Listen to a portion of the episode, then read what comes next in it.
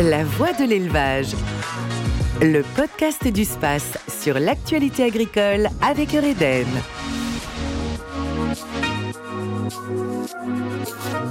Bonjour et bienvenue dans ce nouvel épisode de La Voix de l'élevage. Des nouvelles du SPACE, le Salon international des productions animales. Le SPACE 2021 aura bien lieu. Du 14 au 16 septembre au Parc Expo de Rennes, suivi d'une journée 100% digitale le vendredi 17 plus de 1000 exposants inscrits. Rendez-vous dès à présent sur space.fr pour découvrir la liste des entreprises présentes et préparer votre visite. Aujourd'hui, nous allons parler de la place de l'agriculture dans le monde et des grandes puissances qui la façonnent. Pour nous en parler en détail, j'accueille aujourd'hui Sébastien Abyss, chercheur à l'IRIS et directeur du Club des Métères, un écosystème tourné vers les réflexions prospectives, les enjeux mondiaux et les dynamiques intersectorielles liées à l'agriculture, l'alimentation et le développement durable. Bonjour. Bonjour. Quelles sont les grandes puissances agricoles aujourd'hui? Alors la première puissance agricole du monde, c'est les 7 milliards de consommateurs qui, euh, chaque jour, s'expriment avec beaucoup plus de liberté, de conviction, de valeur dans leur assiette. Et je crois qu'il est important d'insister là-dessus parce que le pouvoir en agriculture a été pris par les consommateurs et ça depuis un certain nombre d'années. C'est eux qui sont les grands moteurs des transformations et des changements.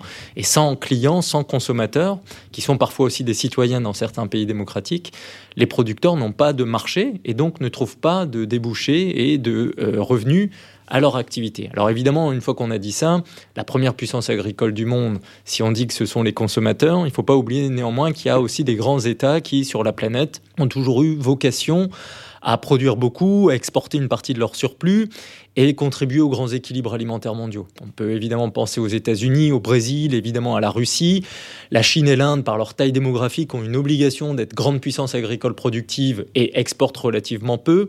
Et puis nous avons bien sûr l'Union européenne qui, euh, depuis plus d'un demi-siècle, a organisé aussi une partie de sa sécurité, sa paix à travers l'agriculture et qui est devenue une grande puissance agricole avec un certain nombre de standards, de qualité, de diversité de production qui peut-être la différencie d'un certain nombre de puissances.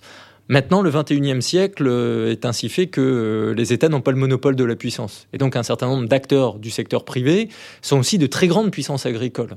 On a évidemment de grands mastodontes dans le secteur privé agroalimentaire. Je rappelle volontiers qu'un groupe comme Nestlé, par exemple, est une entreprise multinationale qui euh, caracole en tête des grandes entreprises de l'agroalimentaire avec un chiffre d'affaires en plusieurs milliards de dollars et une capacité, encore une fois, d'innovation, une capacité d'entraînement et une certaine puissance parce que si un groupe comme Nestlé change son cahier des charges, fait évoluer des normes, se source différemment, évidemment l'impact est grand. Mais ce qui est très important aussi de souligner, c'est qu'aujourd'hui nous avons un certain nombre d'acteurs venant de l'extérieur, qui ne sont pas des acteurs traditionnels euh, à l'agroalimentaire, qui ont bien compris qu'il y a un enjeu stratégique avec euh, l'alimentation, c'est euh, notre quotidien à tous, c'est un invariant, le monde change, mais la nécessité de manger, elle, ne bouge pas.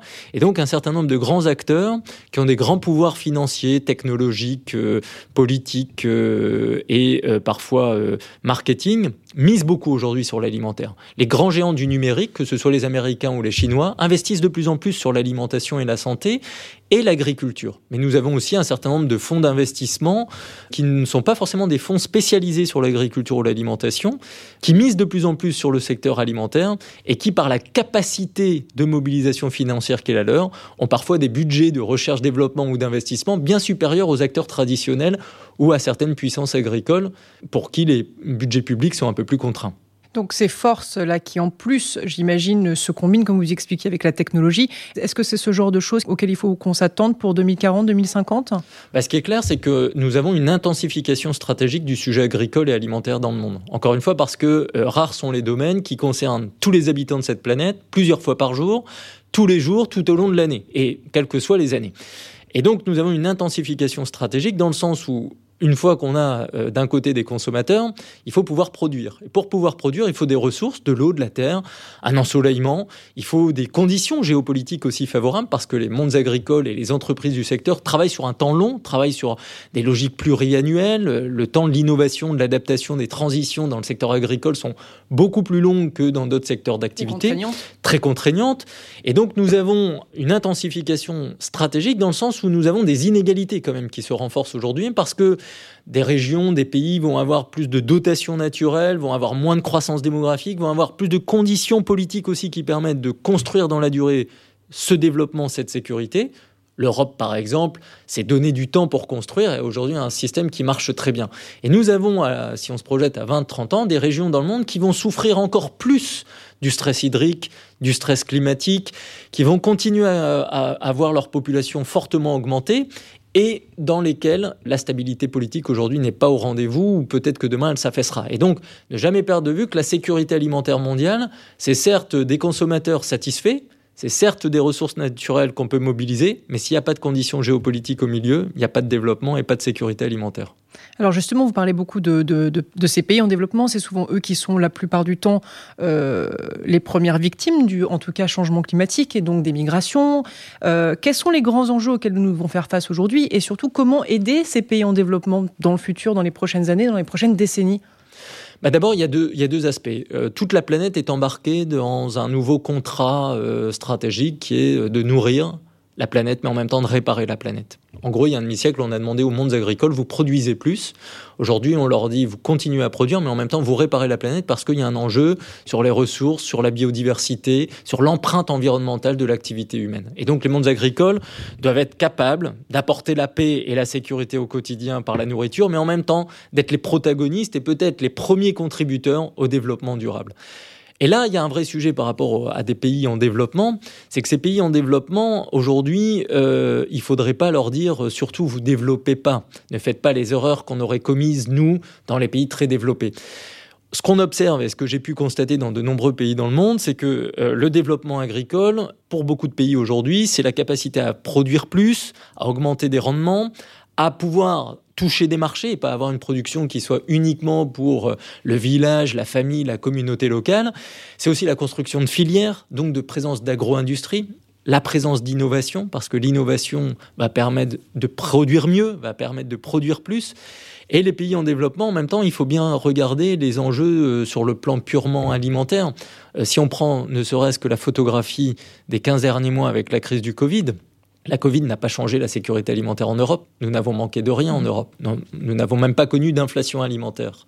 Une grande partie du monde, depuis 15 mois, la crise du Covid, ce qu'on ne mentionne pas assez, c'est qu'il y a une crise de la faim qui est en train de reprendre dans un certain nombre de territoires où euh, l'augmentation du prix des matières premières, de la nourriture, la paupérisation de certaines familles parce que précarité de l'emploi ou perte de l'emploi font que le quotidien alimentaire est bouleversé. La nourriture coûte à la fois plus cher et votre capacité de l'acheter s'est comprimée. Et donc, il faut regarder aussi ces enjeux sociaux et humains, jamais perdre de vue que le problème de l'insécurité alimentaire quantitative, il est peut-être réglé dans beaucoup de territoires du monde, mais pas tout le monde.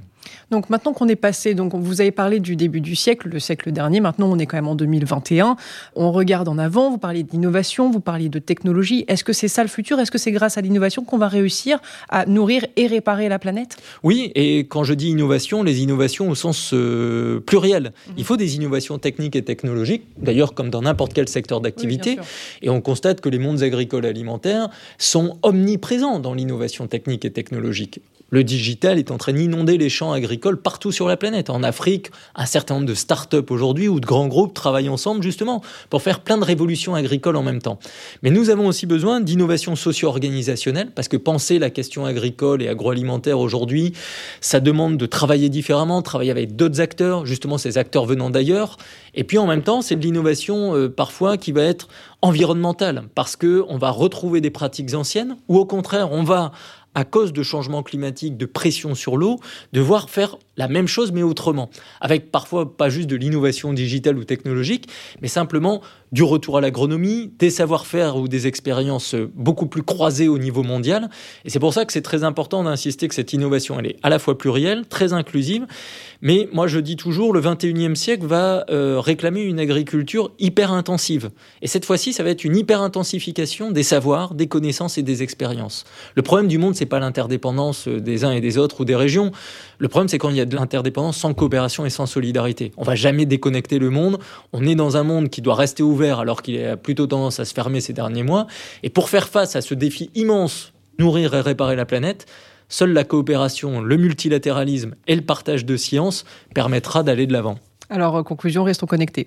Restons connectés absolument. Et d'ailleurs, jamais oublier que quand on passe à table euh, et que son assiette est pleine, on a toujours un agriculteur ou un pêcheur au fond de son assiette. Et donc, on est connecté au monde agricole, même si on ne le rencontre jamais. Merci beaucoup, Sébastien Abyss, pour cette interview. Merci.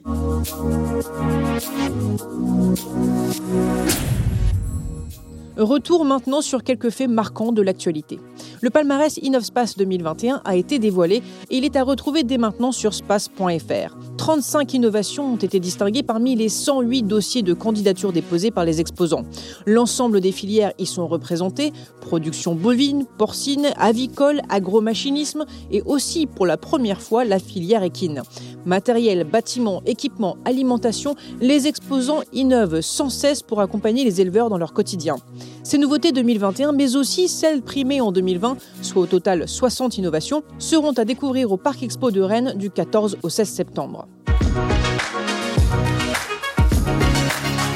Comme les secteurs industriels et immobiliers, le secteur agricole est lui aussi touché par la hausse des prix des matières premières. C'est d'ailleurs l'objet d'une lettre ouverte de l'association Illinov, association sur le bâtiment d'élevage regroupant les acteurs du bâtiment et des filières d'élevage qui interpellent les pouvoirs publics sur le problème de la souveraineté en matières premières de construction et les conséquences qui en découlent. Globalement, sur le territoire breton, on devrait retrouver une récolte de blé à la hauteur de 2019, donc probablement entre 40 et 45% de plus que l'année 2020. En orge, la récolte devrait être en retrait par rapport à la récolte 2020 qui avait été exceptionnelle du fait des emblavements de printemps. Pour le colza, on risque de voir tous les cas de figure, mais ils ont bien rebondi au mois de juin malgré les dégâts dus au gel d'avril. Il reste toujours très difficile de se projeter, mais voici les grandes tendances. Cela dit, nous constaterons certainement des disparités d'un département à l'autre. Le concours Les Agris aiment le Tour est de retour. Le Tour de France 2021 au départ de Brest permet une nouvelle fois aux agriculteurs de rivaliser d'originalité pour proposer des fresques réalisées dans leur champ, une belle façon de mettre en avant l'agriculture française auprès de tous les spectateurs du monde entier. Merci de nous avoir suivis. Vous pouvez retrouver ce podcast sur space.fr, sur les plateformes d'écoute et sur le mur des podcasts de West France, journal dans lequel vous pouvez aussi retrouver notre e-dossier, l'élevage en mouvement. Et quant à nous, on se retrouve le mois prochain pour un nouveau numéro. La voix de l'élevage. Le podcast du space sur l'actualité agricole avec Eureden.